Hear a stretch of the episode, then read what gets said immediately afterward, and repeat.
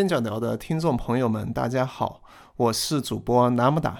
本期我们将继续过去的隐私话题，聊一聊关于隐私的安全实战。为了聊本期话题，我们请来了过去在三六零安全研究院的安全大神 Oxton，我一般也叫他藤神。来，藤神跟大家打一个招呼。呃哈喽，大家好，我是之前。呃，在三六零无线安全研研究院做过一段时间的呃 Oxton，网名是 AUXTN，然后主要在知乎和呃对，主要在知乎上比较活跃。嗯，哎，其实非常的谦虚，腾神在知乎早期也是一个非常大神的存在。就我认识腾神之前，我就看过腾神的很多知乎的一些文章。呃，腾神，你在这个三六零的无线安全研究院，你过去在那儿是做什么的？嗯，我们在无线安全研究院早期是在做一些，呃，其实是一个现在看起来比较黑的一个东西，就是叫三六零一键 root，就是当时我们团队呢研发了一个比较神奇的二进制，其实这二进制就相当于是一个漏洞利用的一个综合的一个包。嗯，通过二进这个二进制，当时能把市面上大概百分之六十到七十的一个手机，直接通过普通用户就可以提前拿到 root 权限，然后拿到 root 权限之后，就呃，其实就是在权限上得到了一个越狱，然后你在这个上面这个普通应用就可以接管系统的所有东西，然后通过这个东西就可以做很多安全领域的一些事情，就比如说早期安卓手机的这个权限管控非常粗糙。就是要么你同意它的所有权限，要么你就不能安装这个软件。然后当时三六零看到这个，这也算是一个这个机会吧，所以当时就做了一些三六零手机安全卫士的一些东西，去通过这拿到权限，然后去 hook 到内核里面，然后去管控这些应用使用各种权限的这个行为。比如说有些可能读通讯录啊或者之类的，可以在这个。内核领域把它拦截掉，啊，然后来拿达到很多这种相关的安全的效果。嗯，哦，OK，呃，如果是这样的话，我跟先跟大家补充一点呃知识技术的背景吧。就首先第一个拿 root 权限这件事情，一般指的可能是安卓手机，对，就是苹果手机好像这种事会少一点，对吧？对，苹果手机很少。然后第二点的话，Doot 权限就是讲你手机的一个管理员权限。也也也就是说，就是在过去这个应用本身的话，它可能只能去做一些，就是你你作为一个手机的一个呃怎么讲呢，一个更高级的一个用户吧，你可以赋予这些应用一些权限，比如说监听你的这个麦克风啊，或者说去查你的位置啊，这些是你本身你作为一个用户你可以给别人的权限。但是假设这个呃软件它拉到了一个 root 权限，它有了这一个超级的权限之后，它本身不需要你的授权也可以做很多的事情，对，这个就是 root 权限的一个定义，对吧？腾神。哎，对，关于其实 root 权限有一个可以拿人体去打一个比方，可能大家更容易理解。就比如说，其实我们作为这个肉体的这么一个所谓的灵魂吧，其实是我们只是作为这个肉体的一个应用存在的，我们拿不到这个肉体的 root 权限。假设如果有一天我们能拿到我们身体的 root 权限，能干到什么？能做到一些什么样的事情呢？比如说你想睡觉，你可以直接一键睡觉。然后你你想去，比如说想去这个呃，告诉这一个小时之内不去走神，或者说专心去干一件事儿，你可以一键去搞定这件事儿，而不是说会做出各种不受控制的。比如说我要戒掉抖音，那可能一键就可以把抖音戒掉。这就是你拿到入的权限能做的事情。然后，对，这就可能不懂技术的同学，可能这样可能能理解的多一点吧。嗯嗯嗯嗯，对，就反正就是成为了一个万能的神吧。对，然后就是呃，我其实很好奇啊，你们为什么可以拿得到路特权限？然后你们拿路特权限是为了干啥？当年？呃，因为是这样，就是三六零它是一个普通的一个软件厂商嘛。当然，三六零其其实曾曾经。呃，三六零其实曾经尝试过去做手机，但是这个战略不是很成功，也是因为手机，如果你做了手机呢，你就其实可以不去做这种拿 root 权限，或者说用通过这种方式去拿 root 权限的这种，呃，一个比较其实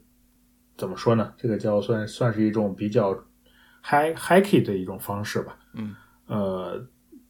关于怎么拿 root 权限，其实也比较简单，就是利用一些内核或者硬件驱动的一些漏洞，去在用户态给这个。内核这边的 API 传一个这种呃精心构造的这么一个数据包，然后呢，呃让这个内核帮你完成一些事情，然后包括就是拿到 root 权限，告诉这个内核现在我现在是一个呃不同的这么一个应用，然后对，其实算是一种黑客攻击内核的一种行为吧，只是说这个行为是一个可能相对来说比较受控制的这么一个一个一个一个过程。OK，就是相相当于就是说，呃，我们三六零它其实算是一种去找一些内核上的一些漏洞，然后去做一些事情，对吧？反正大概是这意思。然后最后要实现整个三六零的产品的功能，对吧？嗯，对。当然，这个这个我肯定要说一下，这个可能会引起很多争议啊。这个其实也是在这个整个产品的这个管控体系下，因为其实呃拿到。有了相关的技术之后呢，其实这里头会做非常多的一个控制，包括比如说会验证，呃，拿去去要求提权的这个这个应用的签名相关的，然后保证说这个这个大杀器不会流传出去，会被可能黑客真正去利用一起，因为其实这个是用了一些黑客的技术去做一些产品功能的一些实现，呃。对，也肯定是拿到用户的许可权限的。嗯，对，哎，其实我理解就是现在，比如说你国内的一个厂商自己做到一个呃自己的一个安卓改的操作系统，那实际上它本身就是一个管理员，对吧？所以它其实他想做一些什么三六零之前想做的产品上功能，他们其实现在想实现也挺简单的。对，如果你能控制这个手机硬件，当然你自然就会成为神嘛。哎，对。对，OK，对，那其实聊到这个，我就我很好奇的一点啊，就是，呃，既然你们当时做的都是一些安卓上的一些东西，就你们为什么不做苹果了？是是不是就苹果就会比安卓在这方面会更安全一些？嗯，的确是，但是这个，但是这个也是分了很多层面的一个事情。呃，首先。我们想去拿到这个 root 权限，然后把它用在一些产品里头，首先要通过一些应用商店的审核嘛。当时安卓不也不是当时，其实现在应用商店在安卓上也不是一个必须的。我能拿到一个安装包，然后这个 APK 这个安装包就可以去安装，然后就可以去做做一个分发。但是这个在苹果上是肯定行不通的，你所有应用都要通过苹果应用商店的一个审核。所以即使你能拿到。一些相关的漏洞在在这个 iOS 的这个设备上拿到这个权限，在应用商店审核上也是过不去的。所以说，可能苹果的这种漏洞利用，早些年都用来做越狱相关的一些事情，然后也很难产生任何商业价值。所以说，后面就几乎绝迹了。啊，我懂了。也就是说，呃，实际上这段我给大家听友解释一下，就是说，苹果它因为它不能像安卓那样，就是去安装第三方的一些软件，它必须所有的软件都是通过它的那个所谓的叫 App Store 的那个应用商店去安装。那在这样子的话，它本身应用商店因为是个官方的行为，然后官方它会去审查你这嗯提交上去的所有软件，所以说就算其实苹果有一些漏洞，但是这些漏洞它也没有办法去用来去。做一个正常的软件，对吧？对。哎，那这样子的话，假设我想做一个那种就是非正常的一些软件，比如说让你点个链接，能让你就直接拿到提权，拿到你的管理员权限，这实际上也是有可能的，是吧？嗯，对，这是有可能，但是整个这个链条就会变得很长，因为其实真正的想拿到 root 权限，即使在安卓层面上，也是一个非常长的一个链条。那比如说，你首先要突破这个普通这个应用的这个加载器的这么一个扫描，然后你再去拿到一些内核里的这个一个一个一个缓冲区溢出的这么一个漏洞。嗯，然后现在像 Linux，特别是像这种安卓手机，都会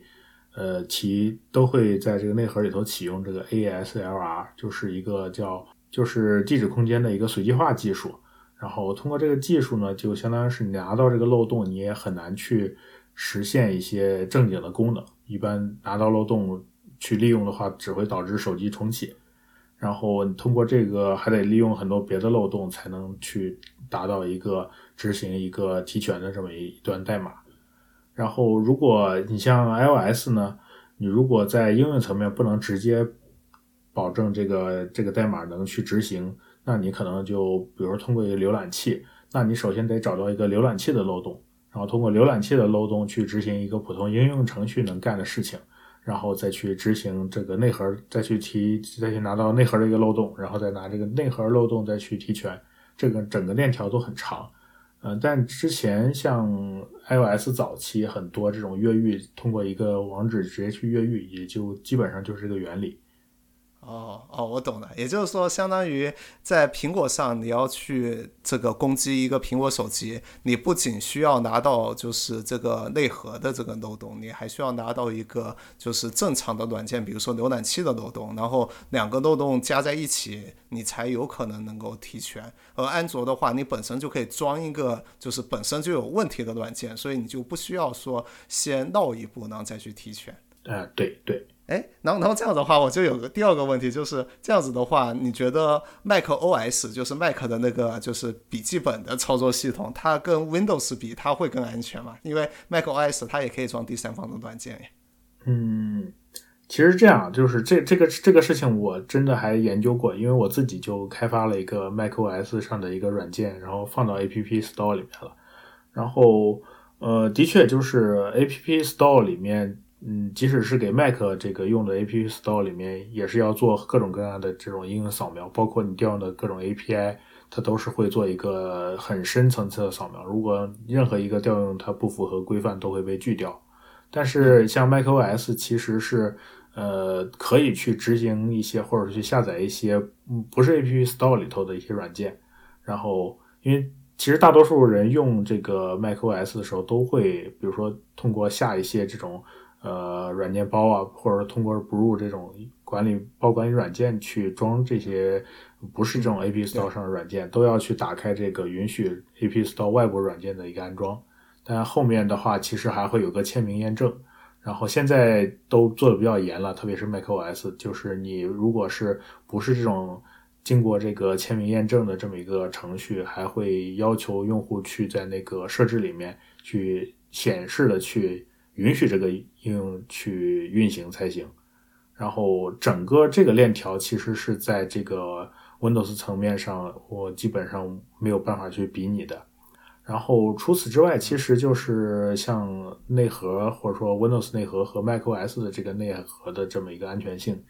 其实嗯，应该来说安全界公认的还是说 Windows 内核会更为安全一些。呃，因为 macOS 毕竟来说用的量比较小，所以说可能呃没有人没有黑客，或者说或者说比起这个 Windows 系统专门研究这个相关漏洞的黑客会少很多，所以显得可能呃 macOS 的安全事件会比较会比较少一些。OK，好，这里我呃把腾神这段非常高深的话翻译一下，就是呃，首先第一点就是苹果它不管是手机也好，然后它的。呃，笔记本的操作系统也好，如果你从应用商店去下载软件的话，那它的安全性都是最高的。然后其次的话，苹果它做了很多的，就是让你在第三方的那个去下载软件时，会去让你的操作步骤延长的一些操作。就比如说你要手动的在安全里面点次运行，然后去去防止你去装太多这种不太好的这些软件。对，增加你装这些第三方软件的成本，然后来保证你的这个软件的安全。但是具体到内核这个层面上，这个呃，Windows 应该是积累了更多的安全的这一块的这些经验，所以它可能在内核层面上会比 macOS 要更安全一点。但是假设你只是去用一些 App Store 里面的这些软件，就不去乱装第三方软件的话，苹果还是相当安全的一个系统。对对。而且苹果近些年应该是强制启用了，就是应用都只能跑在沙盒里面，所以说这里头又增加了一层安全系数。啊，沙盒这个东西是不是就像《黑客帝国》呀？就是这个用户他是在一个这个《黑客帝国》制造的一个幻境里面，只有他呃从这个东西里面醒来，他才可以看到这个系统原本的样子，他可才有可能真的去破坏这个系统。否则的话，它永远都在生成的一个虚拟的一个里面，它是没有办法破坏这个系统本身的存在的。啊，对，其实基本上这个样子，但其实。呃，macOS 这方面的都是通过把 iOS 上的一个成功经验复制过来而实现的这么一个一个相关的一个一个一个机制吧。哎，对对对，其实呃，如果大家用苹果的时间比较长的话，可能会知道一个点，就是在过去苹果是没有一个很好的，就是一个统一的一个文件文件夹可以让你访问的。就现在不是苹果有个软件叫文件嘛？你可以把文文件存在里面，然后最后用用别的软件去访问这个文件里面的文件。但是在苹果很长一段时间是压根没有这个东西，你的文件是存在各个 app 里面，然后你要把这个 app 里面的文件发到另外一个一个 app，你你需要去复制一份把它给传进去。就是过去苹果是这样子，就是相当于它不同的 app 原来是在不同的沙盒里面。对对对。我们聊完了系统这一块的安全，反正结论就很明确了，就是其实苹果的系统还是个非常安全的系统的，就相比安卓也好，然后 Windows 来讲，对小白来讲都是一个比较安全的系统。然后 Windows 本身也是比较安全的，对。然后接下来我们嗯想聊一下，就是跟整个数据存储有关的一个安全，就是你用网盘和你把东西自己存，哪个东西会更加安全点？对于普通用户来讲。嗯，其实显而易见啊，就是你数据的备份的数量越多，显然就会增加，就会减少这个安全系数。呃，你用网盘的话，更为严重的一点就是，其实你的数据是存储在一个你其实也不太清楚是什么地方的一个一个行为，这比你自己拷块硬盘或者说拷到 U 盘里头会更不安全。OK，师傅，你想讲的就是你存了个什么文件，然后最后实际上这个网盘的管理员可能可以看得到你文件存的是什么？对，这个在国内肯定是可以看到的。然后，呃，除非是说启用一些像端到端加密，就比如说你自己控制着这么一个解密的密码，但目前来看好像没有什么网盘提供相关的一些功能。呃，因为从网盘的这个设计者角度呢，比如说。我们俩都存了一份电影，是吧？如果这个电影是同样的一个电影，其实它就不用存两份儿。但是如果咱俩下的是同一部电影，但是用的是不同的密码加密，那它肯定要存两份儿。所以说，一般网盘的这个实现都不太会去支持这种，呃，端到端的这种加密啊。这个地方我补充一下，端到端加密是什么意思啊？就是大家如果用过百度网盘下一些这种可能呃稍微敏感一点的文件的话，会发现很多这些百度网盘它会先打一个压缩包，就是你这个文件它本身不是，比比如说啊是一部电影或者一个图片。它你你下载的时候你是看不到这个电影或者图片本身的，它是在一个压缩包里，然后这压缩包有一个密码，这个密码它可能是通过别的方式告诉你，然后你下载下来用这个密码把这个文件给解密，然后你才可以看到这个文件里面是什么内容。这实际上就是一个非常怎么讲呢？就是非常粗糙的端到端吧，就是。呃，你只有端和端，就是说，呃，比如说我和腾神要去传一个这样子的一个视频，然后我在这边加密了，加密完了之后，我把这一个密码或者密钥告诉腾神，然后腾神。在下载下来之后解密，在这个中间，百度云、百度的那个网盘，或者说整个的传输通道，它因为看到的都是一个锁了密码的东西，它是不知道里面是什么的。只有我们这两边有密码的才能解密，所以就是两端可以解密，但是对于中间是一个加密的一个状态。然后我就有个更更好奇的一个问题了，就你既然觉得这种国内的网盘这么不安全，那普通人要不要搭一个那种就是在自己家里面的一个网盘的一个应用？比如说一个 NAS 是吧？就是 NAS 是什么？就是淘宝上可能都能买得到的，就是你可以买一台小型的服务器回家，然后这服务器上帮你装好了那些网盘的程序，然后你就可以在手机啊或者你在别的地方自动的登录这一个网盘，然后你把东西传上这个网盘，但这个网盘是在你。家里面，然后所以说，其实数据都放在你家，没有放到一个什么第三方别人能够看到的一个地方。就腾升，你觉得这种 NAS 对于普通人来讲是有必要的吗？这个 NAS 这个东西，其实我自己也有买，然后自己也有在用。呃，其实现在看的 NAS 在国内的这个网络环境下用起来还不是那么方便，因为可能大家都嗯很多网络环境下它做了很多层的这个 NAT，然后你拿不到一个公网的一个地址，所以说会很严重的会严重的限制这个 NAS 的一个网速和使用体验，所以说。呃，首先呢，所以在 NAS 在国内 NAS 的这个普及率或者说各方面其实不是很广，嗯呃，但的确来说，你用 NAS 来去存储你相关的文件，或者说做你的文件备份，肯定是会比你用一些公有云会安全很多。呃，当然这个前提也是有两个前提，一个是说你这个文件真的是会非常有这个机密性，或者说。有价值，那比如说你只是存了个电影，我觉得就算是百度网盘的，呃，不是百度啦，就是某某网盘的某某网盘的这个管理员也不太屑于去看。但是如果你往你的网盘里头放了一个你的这个比特币的这个私钥，或者说这种东西，对，或者你写了篇什么呃什么不太好的文章什么的，那肯定这个事情就如果你存在了这个某某网盘上。那肯定是有一定概率说让人家扫描到，或者说被一个人看到。那这时候你肯定到底是哪个环节泄了密，你自己也搞不清楚嘛。然后这的确会有这么一个可能性。呃，所以说你在这个存储层面上来说，你自己建一个肯定会比这个用别的网盘来说要要要安全很多。但是这又涉及到另外一个问题，就是你自己建一个这个 NAS，有可能你通过各种各样的这个。呃，东西搭完之后呢，你自己没有去注重网络传输，比如说它是一个破损的 HTTPS，那有可能你在网络传输层面上比用某某网盘，呃，风险就更大了，因为这可能就涉及到中间人可能会，呃，比如说你连了个奇怪的 WiFi，那可能他就能看到你相关的一些传输的一些文件，呃，这个也是你自己去搭建这些东西的一个一个另外的一个风险。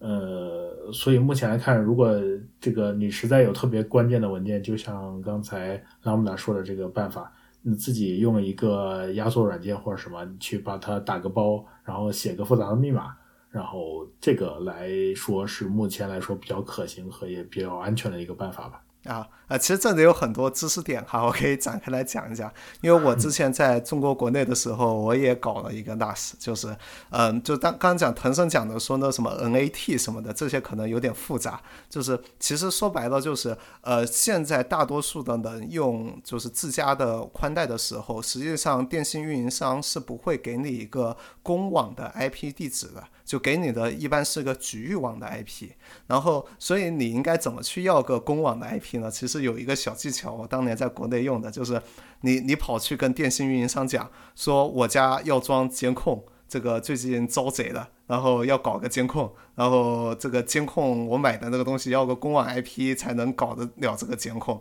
然后你说完之后。电信的那个人可能会给你推一推，反正推完你就坚持说，我就是要个公网 IP，不不搞的话，我家这个就遭贼之后就就就怪你什么的。反正这样子之后，一般电信就会给你一个公网 IP，然后给到你之后，你就可以做 NAS 了。对，这是第一个小知识点。然后第二个知识点就是对于 NAS，刚才腾生讲的说那个呃中间能攻击或者 HTTP 和 HTTPS。这个东西的话，我们在上期边角聊，其实我当时有具体讲过，就是呃，相当于是个加密的一个一个信道吧。就是如果大家感兴趣的话，可以听一下上期边角聊最后聊的那个那个内容，就是专门讲了，就是 HTTPS 的网站一般是建议强制开启的，就不要用 HTTP，这是个很不安全的一个网站的一个协议。第三点的话，就是刚刚才讲的说，就是实际上对于普通人来讲，就是不一定需要用网盘，呃，就是个人。能搭一个网盘，可以直接用就是公共的这种叉叉叉网盘的服务。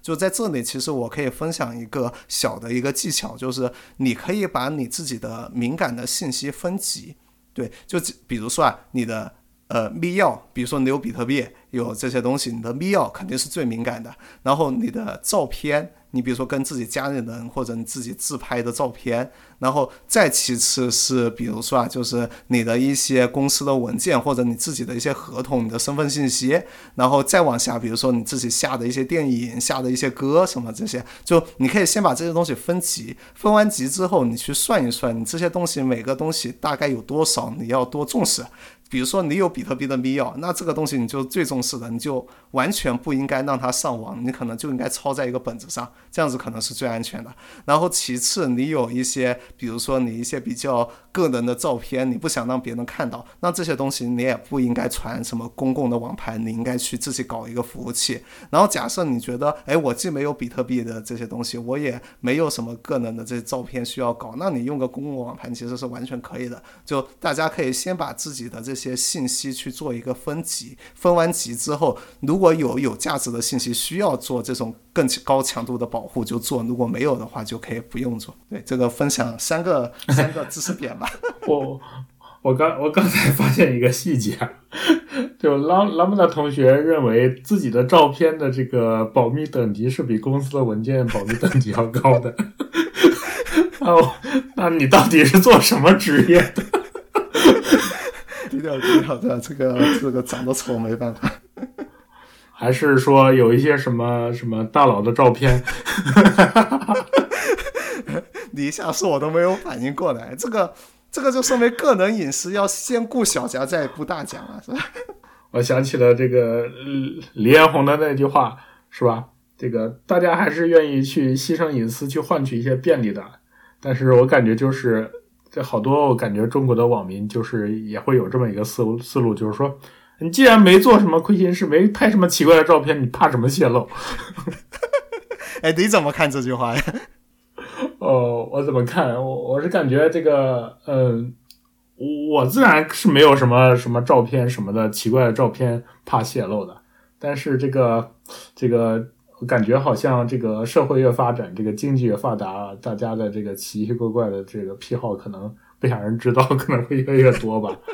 但是目前感觉好像整个国内大家好像没有这种这种 sense 在里面，所以说我感觉其实当时李彦宏说的那个中国网民其实愿意用隐私去换取便利，其实还是有一定道理的。你觉得中国的网民就是愿意做这件事情？对，其实我感觉啊，如果咱们不说被喷的因素，真的是中国网民还是愿意的。比如说，我们看到一个网站，那明明在 HTTPS 上画了个大的叉叉，那为了为了下载一个什么东西，那可能就硬着头皮 OK 没问题，直接同意往下走。或者说是吧，为了为了去省十块钱买一个这个盗版游戏或者什么的，那那这种行为肯定就是在牺牲了自己的安全性或者隐私，然后去换取一点点便利性吧。这个我感觉可能大家的选择都还有些，呃，懂的都懂吧。呃，哎，其实我觉得这个问题是这样看的，就是呃，作为一个市场经济嘛。就有一些人愿意去牺牲隐私去换便利，那当然是 OK 的，这个我觉得也不反对，是吧？但是假设说有有另外一部分人，这部分人可能不多，就百分之五、百分之十或者百分之二十，这部分人他就是不想牺牲自己的隐私，他就觉得自己的隐私比较重要。那这个重要的原因也可能各种各样，他就觉得，哎，隐私是自己的尊严，是吧？或者说他觉得你小的隐私能够让渡，你大的隐私你未来也保不住，是吧？就有一种这种所谓的使命感、责任感，什么都是有可能的。那也有可能他是个坏的，反正 anyway，他各种各样的情况都是有可能的。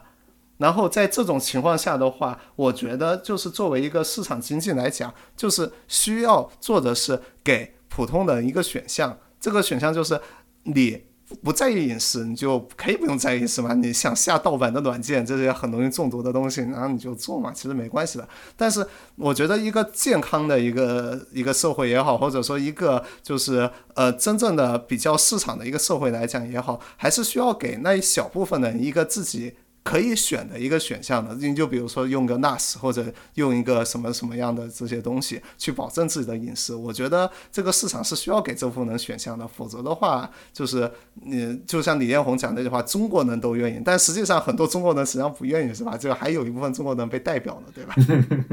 对对对，是这样，感觉呃，其实这里面就也涉及到另外一个话题啊，就是我们其实。中国人作为一个这个这个群体，特别是比如说我们之前呃一起搞技术创业的时候，其实因为你涉及到出海，然后中国人给整个可能外部或者欧美社会的一个印象，的确是大家就不太注意隐私。然后其实这个行为或者说这个印象，如果想要去扭转，然后。呃，咱先说扭转之后可能会带来的很多好处，比如说中国做的很多软件产品，或者说相关的东西，大家接受程度就会很更高一些，或者说中国做的一些东西，然后大家都不会觉得哎呀要要侵犯隐私或什么的。就像类似于像 TikTok，然后你可能在欧美的这种这种话语里面，或者说在欧美的这种媒体或大家的这种印象里面，你这个东西是中国人做的，它就是一种原罪。你甚至不用说他触犯了什么隐私啊，或者说去真正泄露你什么隐私，只要说中国人做的，然后其实这里头就有点这种被戴上了这个一个一个非常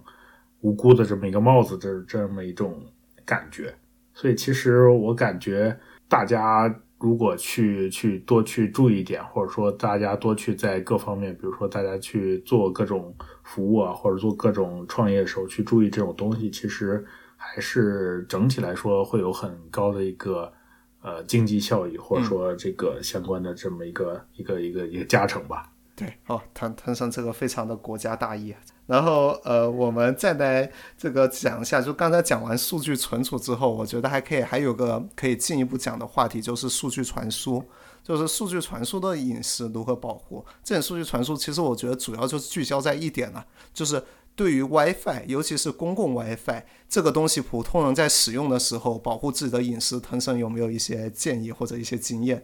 嗯，其实。我们当时在三六零无线安全研究院做了一款产品，叫三六零流量卫士。不过现在这个产品应该已经不存在了。当时这个产品主打的一个点就是说，能让你随心所欲，或者说比较安全去蹭 WiFi。呃，但目前来说，呃，的确啊，就是 WiFi 可能主要分成两种吧，一种是有密码的 WiFi，一种是没有密码的 WiFi。呃，有密码的 WiFi 其实就是你连 WiFi 的时候输入要需要输入密码。然后这种 WiFi 在数据传输的时候，其实在传输层就做一层加密，它会有一定的这个更高的安全性，就保证，比如说，呃，这个第三方，就是说除了你和这个 WiFi 提供的这一方，它不能去通过网络信号去窃听你在干什么。但如果你连的是这么一个，呃，不加密、不需要输密码这么个 WiFi，其实你的这个数据信号飘散在这个空气中，其实是可以被第三方去窥探到的。但退一个层面来说，即使是你连了一个不安全的 WiFi，就是说没有密码的一个 WiFi，然后你用的这些软件都是一些比较严格遵守去去去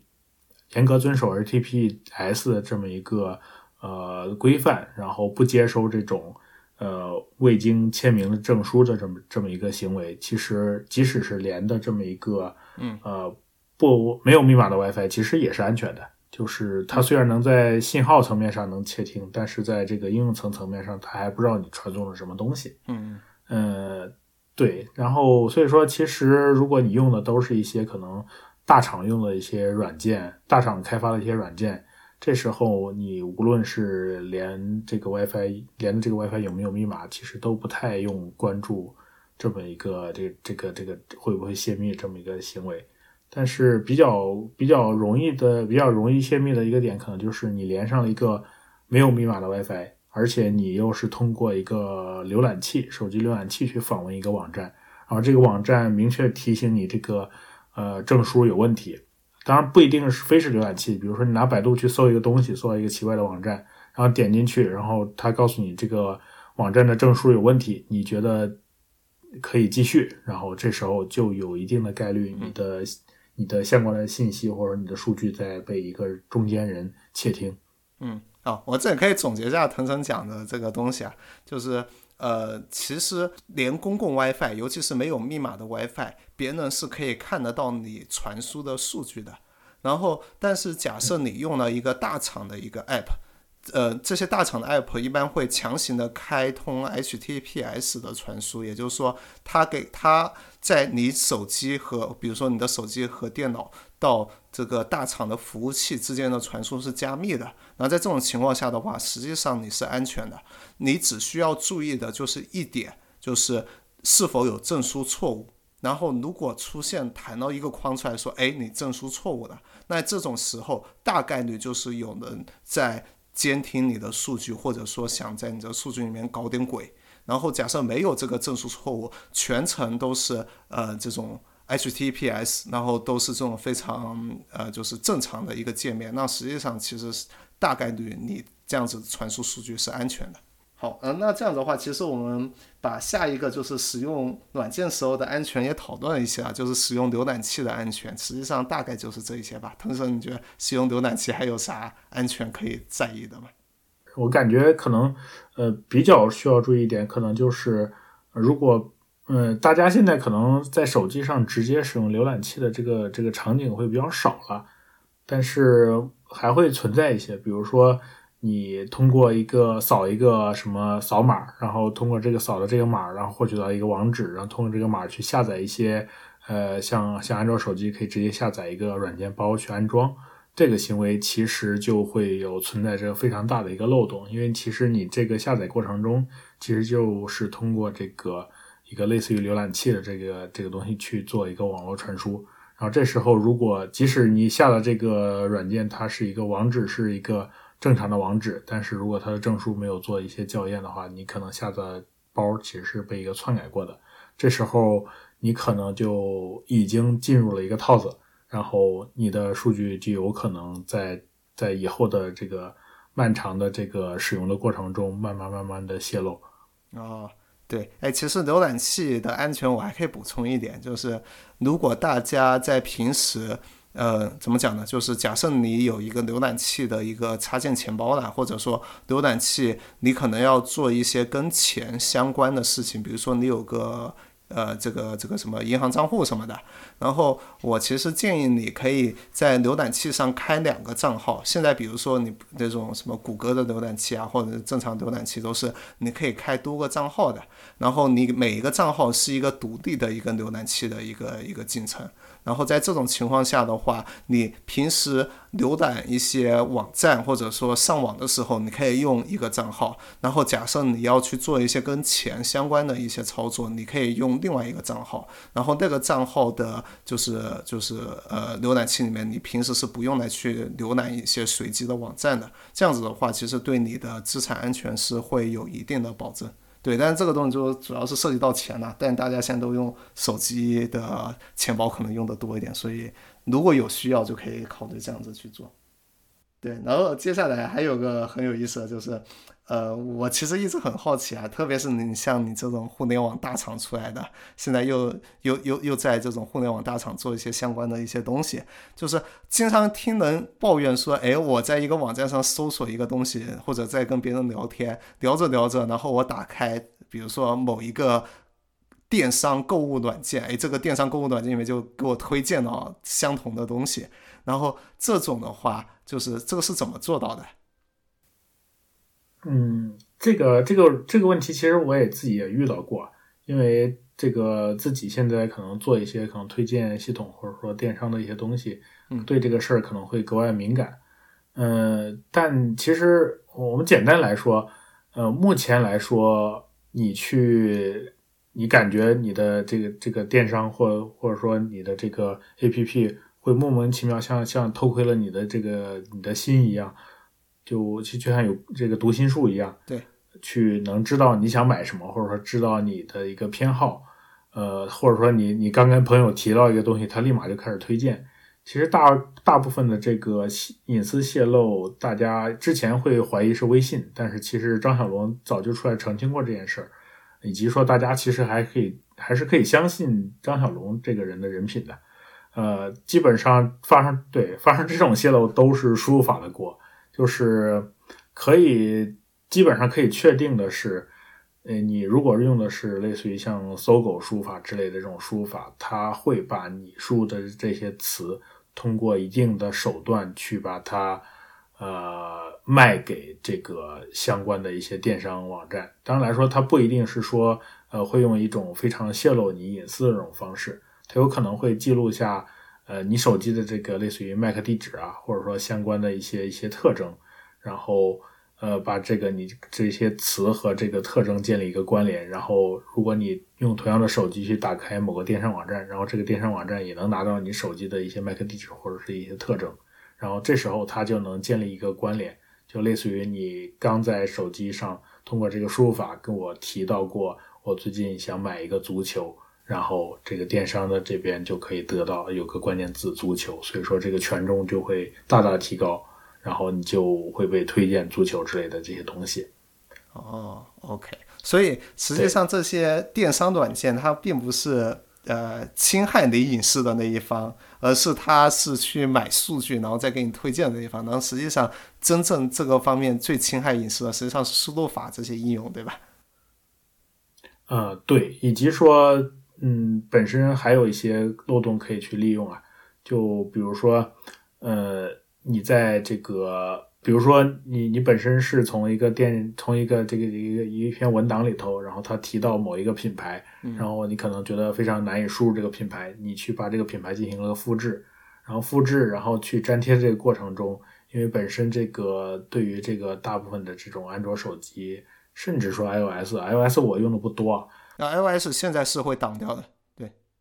是会挡掉是吧？现在 iOS 这个剪贴板还有就是可能会比安卓的安全一些，但安卓目前来说，一般这个应用打开，它会可能会提示一下你允不允许它读取剪贴板。如果你允许之后，那这个剪贴板以后就是一个大通铺，就是相当于是任何地方复制的，它如果有后台进程，它都可以去读到你剪贴板里的内容，然后这里头也会去泄露很多的一个隐私。对，甚至因为我知道很多人输密码都是用剪贴板去复制粘贴输进去的，这个是密码都会被读掉。对，其实哦，我我我之前看到很多人，即使好多即使是非常专业的人士，他都会用一些像像某某 password 或者什么什么 password 之类的这种密码管理软件。嗯，其实我个人还是不太推荐用这种东西的。其实，呃。它无论是说可能在剪贴板上的一些使用啊，或者说在这种这种集中存放这么一个软件的这个相关的一堆密码，这个在安全上都会让这个概率显著的，就是泄密的概率有一个显著的一个提升的。嗯嗯嗯，对。哎，那那其实回过头来，我觉得这里就是两点了。第一点剪切板，然后第二点是那个就是输入法。就对输入法这一块，腾生你有什么建议吗？就怎么保护自己？嗯，其实其实我个人啊，我觉得这个输入法这个东西真的是非常非常关键，因为其实你打的每一个字他都知道，所以说我我还是比较去注重这方面的隐私的，所以说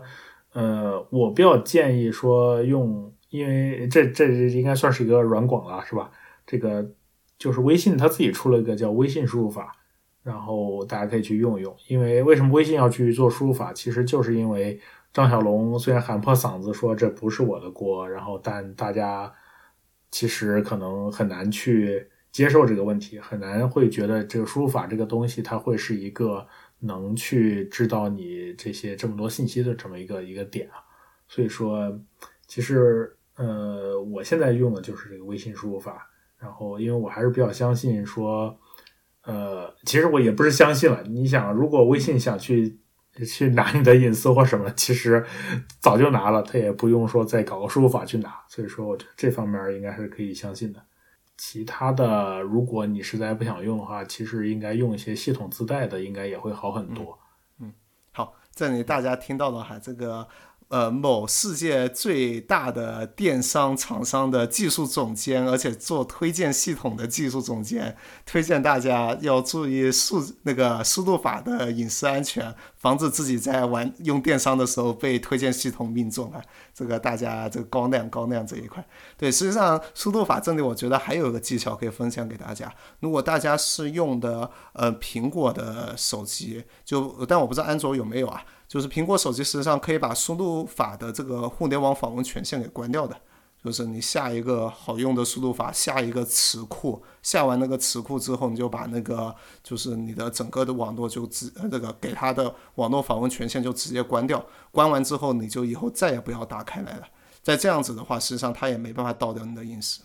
对，我其实之前在安卓手机上也用过这个办法，但是我会明显的感觉，把网络权限关掉之后，这个输入法变得非常非常笨，然后把我气得吐血。所以说后来我就受不了了。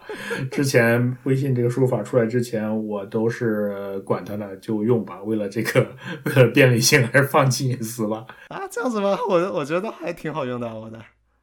对，因因为其实你你可能你如果没有被这个输入法，它它会有那种实时推荐嘛，就像那个像搜狗之类的，它会有个小云彩的图标，就是推荐那个那个词儿。它这个词儿推荐的非常好，真的是特别输入一些可能你觉得比较冷僻，或者说一些可能不是说像是一个词库的这这种东西，它那个东西推荐的非常非常好。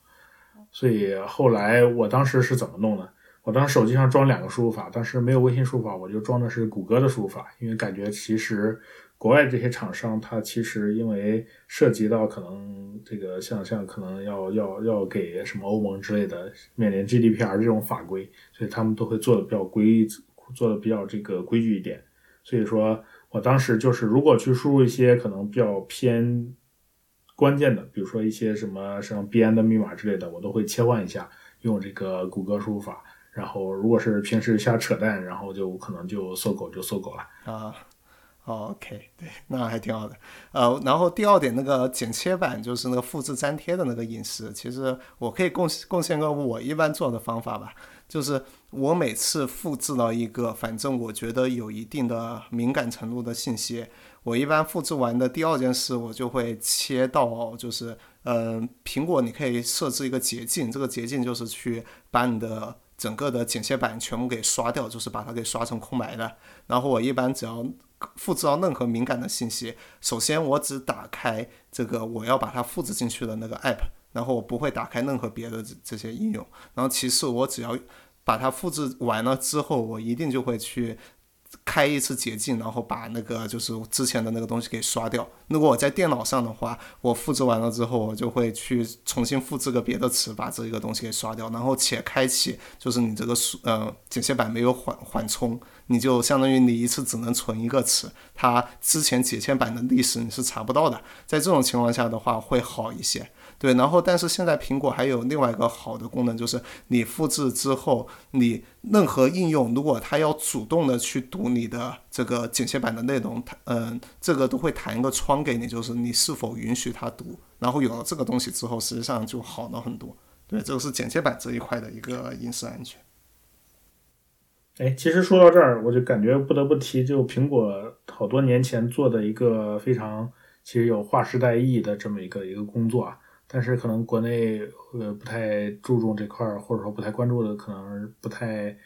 呃知道这件事儿。就是早些年，我我忘了是哪一年了，苹果好像是开启了把 MAC 地址随机化的这么一个一个事情。这个这个这个过程真的是，其实就其实让 Facebook 当时搞得很难受，就是因为大部分这种。呃，不需要登录的软件，如果拿到一些你的信息，它如何知道，或者说如何去能去判断你的账号在另外一个网站它是否是一个人？它一般都是通过 MAC 地址去撞库，就是说，如果你 MAC 地址是一个，那我认为是你一个人。但后来 Mac 苹果不是在这个 MAC 地址上去做了个随机化，然后这块就其实让很多这种电商或者推荐的这种这种这种这种策略。不光是电商，还有广告推荐都破防了，嗯，所以 当时搞得 Facebook 股价大跌啊。呃，这其实是这样的，就是呃，我展开一下，就是 MAC 地址这个东西是什么？MAC 地址就是一个呃，你只要是能连互联网的设备，应该出厂的时候都会有个这样子的一个编号，这个编号是你这个能联网的设备唯一的一个编号。然后这个编号的话，就可以用来去识别，就是呃，我比如说啊，我先在在一个应用访问了一个呃一个东西，然后我在另外一个应用去用另外一个东西，然后他们只要形成一个所谓的叫广告联盟，就比如说啊，就呃某宝是吧，和可能呃某度，他们可能在一个广告联盟里面，然后你在百度查到什么东西，然后这个广告联盟就会。告诉他，哎，有个麦克地址，这个麦克地址查到什么东西。然后当你打开某度的时候，然后他某度会看到这个麦克地址，他就会去那广告联盟去问，说你有没有看到这个麦克地址做什么事情？然后假设有做什么事情的话，他知道呢，哎，你查过这东西，他可能就针对这个东西去给你推荐一些。信息，这个就是刚才腾神讲的，用 MAC 地址去装库。对，然后苹果它其实做了，其实做了很多事情。它不仅把 MAC 地址给随机化了，它还把就是整个那个广告联盟的那个 ID，就是你相当于你不能返回一个这个这个就是非随机的一个 ID，所以你你呃啊不不是说返回非随机 ID，而是它要用户主动的授权，就是说是否允许。这个就是，比如说这个应用追踪你的这一个身份，如果你点了不允许追踪的话，那实际上它就不会返回给你正确的这个这个 ID，然后你就没有办法把这样的东西给联系在一起。对，所以苹果在这方面还做了挺多的事情的。呃，但是我其实还想黑一下苹果，就是因为苹果做完这个东西之后，他把那些 Facebook 和国内那些广告联盟全部给搞死了，就他们因为没有办法识别这两个访问是同一个人嘛。在这之后，苹果做到自己的广告联盟，然后，所以这些事情实际上钱最后被苹果自己给赚走掉了，所以它不一定真的保护了用户的隐私，它只不过可能看不惯 Facebook 来赚钱吧，我觉得。对，感觉这里头还是有很大的一个一个商业价值在里面。然后，其实我是感觉啊，单从广告角度上，如果你能给我推送更精准的广告，其实我感觉这个事儿还还 OK，就是总比比如说。这个，比如说浏览一个网站，它满片子或者说飘的都是一些跟我八竿子打不着的，比如说老给我推什么是吧，治疗脱发之类的，我根本不脱发，这这这 这个就就就很恼火，感觉。哎，你你你们这种做推荐系统的码农，就是喜欢自我脑补一些这种东西来说服自己。哎，对你说说到这个事儿，其实我我想到一个特别有意思的事儿，其实涉及到一个一个目前还是很牛逼的一个，也不是很牛逼，但是很赚钱的一个公司的一些秘闻呢。就是早些年可能有一个软件叫什么什么叉叉叉叉万能钥匙，对我说这样应该应该大家都懂。然后这么一个软件。然后当时，因为当时这个软件其实日活做的非常非常好，当时可能我们当时在三六零的时候也去想做一个类似的软件，但是其实，呃，我们搞安卓的人都知道，就是安卓手机的这个 WiFi 密码本身在安卓手机里头是一个加密存放的，就是说你一个普通软件是拿不到这个用户他在手机上已经连过的 WiFi 以及相关的密码这个信息的。但是我们当时就发现这个非常诡异的就是。这个这个叉叉万能钥匙为什么它能拿到几乎公共场所，甚至是一些呃不是很公共的，比如说某些小卖部店主自己搞的这 WiFi 的这些密码，它都能搞得到。我们当时就非常非常困惑，后来去做了很多相关的一些逆向，发现了一个非常搞笑，或者其实非常非常鸡贼的一个一个做法。当时是这样，就是如果你手机上装了这个叉叉万能钥匙。呃，你连上了某一个 WiFi，然后呢，这个叉叉万能钥匙就会顺着你的这个 WiFi，然后去猜测你的路由器的地址。呃，这个其实很简单，我就不细说了。拿到这个路由器地址之后呢，它就会去用一些常见的一些一些一些组合去碰你的路由器的的 min 的地址。碰那比如说什么？对，用我的命，然后进你的路由器去看你的 WiFi 密码，然后把这个密码再上传到他们的服务器上。这个真的是防不胜防。当时我们发现这个他的搞法之后，真的是服了，太服了。啊，好厉害，真的好厉害，这个想法。就就把自己当个中间人了，我觉得。对啊，这真的是太这个这个不把自己当外人了。OK。呃，然后那个社交网络聊天软件这种隐私，你你有什么建议吗？或者有什么好玩的吗？哦，我是感觉啊，这个基本上，如果你上了社交网络，你就真的没什么隐私了，除非除非你是一个这种怎么说呢？你如果你想保证在社交网络上的一种严格隐私，呃，我说这种隐私就类似于，比如说你在这个社交网络上，你不想让人知道你是谁。或者说你注册个小账号，你不想让别人知道你你的真实身份这种这种事情，其实是非常非常难的，很多地方都容易踩坑。呃，就就类似于比如说你你去简单的你注册了一个账号。呃，比较低级的，比如说你你在 Twitter 上开了个小号，如果你拿 Twitter 拿类似于你的 Facebook 账号不小心登录了一下，然后那你可能就就就露馅了。然后不过我最近听过一个比较比较呃有意思的一个一个微，之前一直都是匿名的，然后在一次不小心的一个一个一个行行为上泄露了自己的身份，他是怎么弄的呢？他是。去分享了一个哔哩哔哩的一个一个链接，然后哔哩哔哩的链接分享的时候会在 URL 里头带上你的一个一个一个能识别出来你是谁的一个唯一的一个 token，然后你这个 token 如果其实在哔哩哔哩后台就可以反向追溯到你的你你这边哔哩哔哩账号是什么，所以基本上就能泄露出你的这个这个 Twitter 到底是是谁，因为国内的这种网络服务不都是实名的嘛。所以这个这个我感觉当时，当时我还是觉得这个这个这种错误其实还是很容易犯的，就是你一不小心可能就又暴露了你的很多隐私，你的小号就一下子就被公诸于众了。嗯，呃，然后更为狗血的一个就是，哎，某一个一个匿名大 V，然后放了一张知乎上的一个截图，那没有水印，就是说他。对，然后这个水印不是你能拿肉眼看得到的，你知道吗？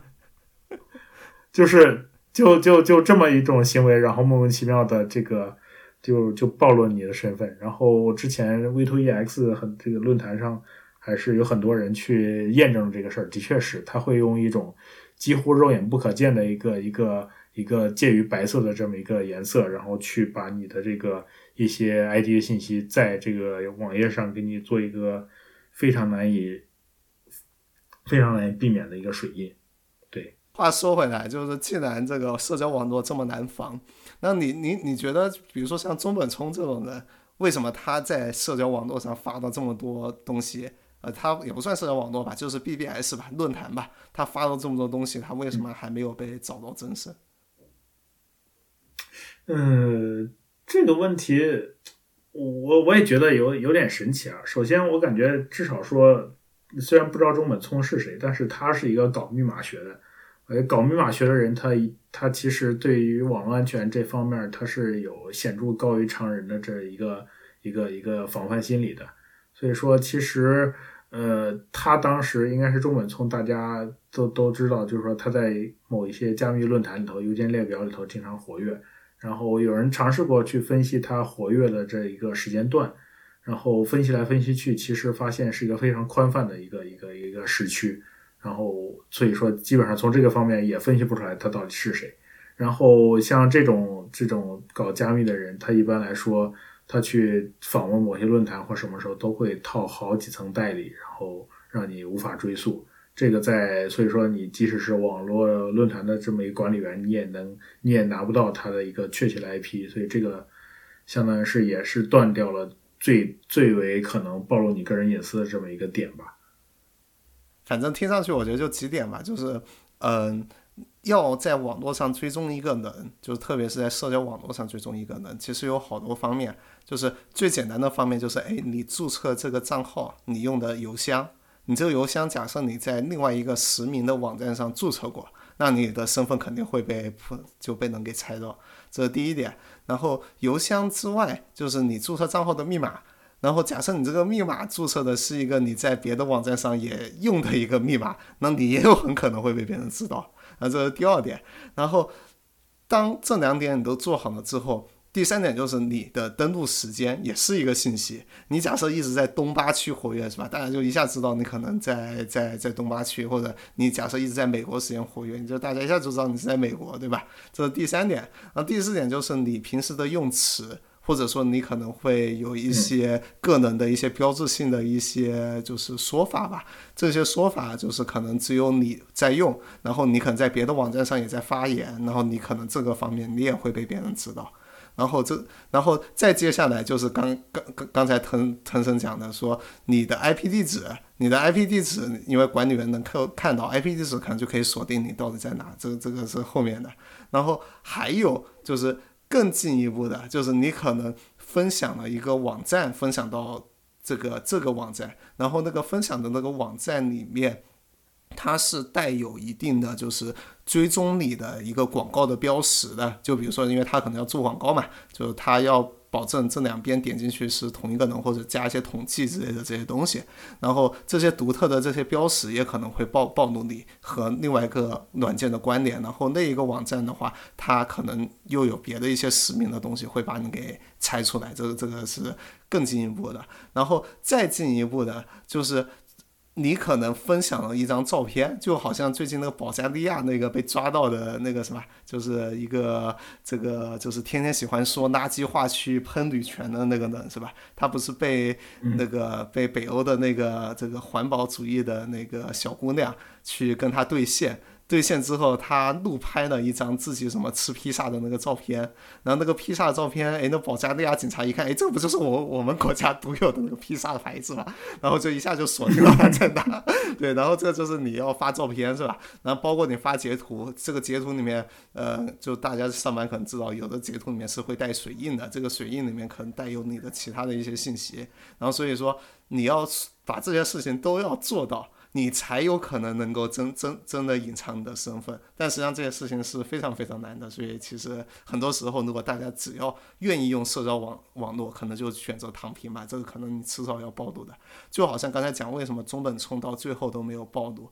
我觉得有一个很大的原因是他发了一段时间帖子之后就再也不发了。如果他一直喷到现在的话，他可能也暴露了。所以很多人都猜测他是不是已经挂掉了。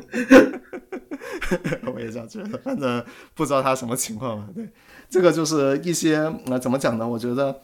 一些非常顶级的黑客，他可能保护自己的隐私，或者说的一些办法吧。其实归根结底，最后就是你不发东西，可能是唯一能保护你隐私的一个长久的一个办法。对，好，然后呃，最后的话，其实想聊一个比较大的话题了，就是嗯，每一个呢可能对隐私的看法不一样。然后，可是你觉得，就是大家到底愿意付出多大的代价去保护自己的隐私？这一点的话，你作为你之前是做一个安全行业，现在又是在一个做推荐系统、做机器学习的这个行业，就是都是跟隐私最相关的两个行业，你有没有什么看嗯这方面的一个看法？嗯，其实其实我感觉这个事情可能要分两方面去谈，就是。呃，大部分，比如说像我们个人自己这个在社交网络上是谁，或者说我们的一些可能一些非常简单的，可能可以发朋友圈的一些照片，这种来说可能就是一种不知道比较比较普通的这种隐私。我感觉一般来说，普通人可能都不太说会在意这方面的这种隐私。呃，除非来说可能会遭遇被这些东西利用，或者说加了一个什么奇怪的微信，然后他拿你这个东西去去复制你朋友圈，然后去做当骗人或者是这种行为啊，这种行为可能来说会利用这这些这种普通的隐私去做很多坏事。嗯，还有一种就是说，我觉得其实都不算是隐私，其实是一种安全，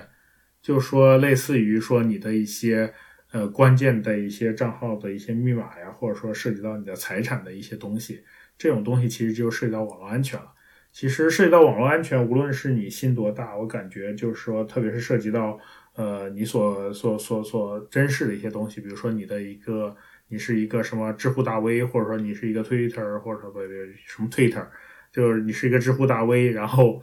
你你的账号不想被盗，或者说你是一个微博的大 V，你的账号不想被盗，或者说你的这种比特币的私钥这种东西，这种肯定是需要怎么安全都不为过的这种这种这种安全等级。我感觉如果是这种东西的话，其实我感觉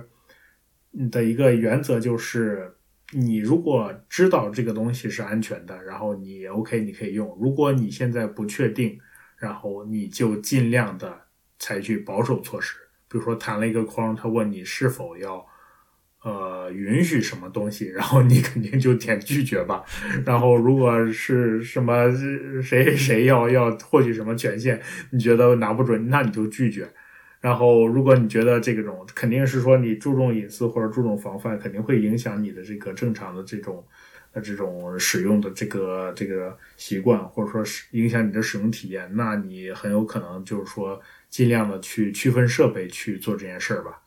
嗯，我感觉就是特别是很多可能因为可能呃疫情居家办公，然后电脑或者手机上会装一些什么公司的这种管控软件。那这种软件装上之后，你基本上是没有任何隐私的。那这种时候，你如果有还有一些可能比较私密或者一些宝贵的这些数据，那还是建议你最好是用一个一直在升级的苹果手机，然后不要去装任何奇奇怪怪的软件，然后去做一些日常的应用，或者说把它隔离开，这是一个最好的选择吧。